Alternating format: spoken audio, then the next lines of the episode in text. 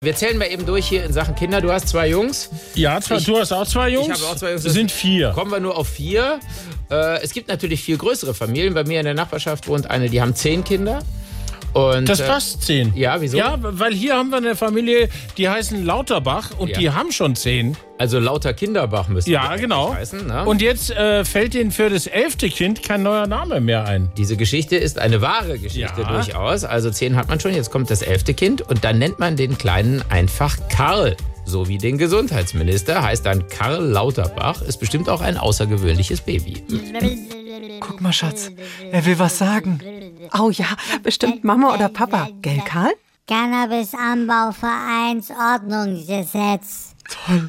Sein erstes Wort. Du mir bloß die Folgemilch weg, Mama. Studien aus Harvard haben eindeutig bewiesen, dass da zu viel Zucker drin ist. Oh oh, ich glaube, es ist wieder Zeit zum Windeln wechseln.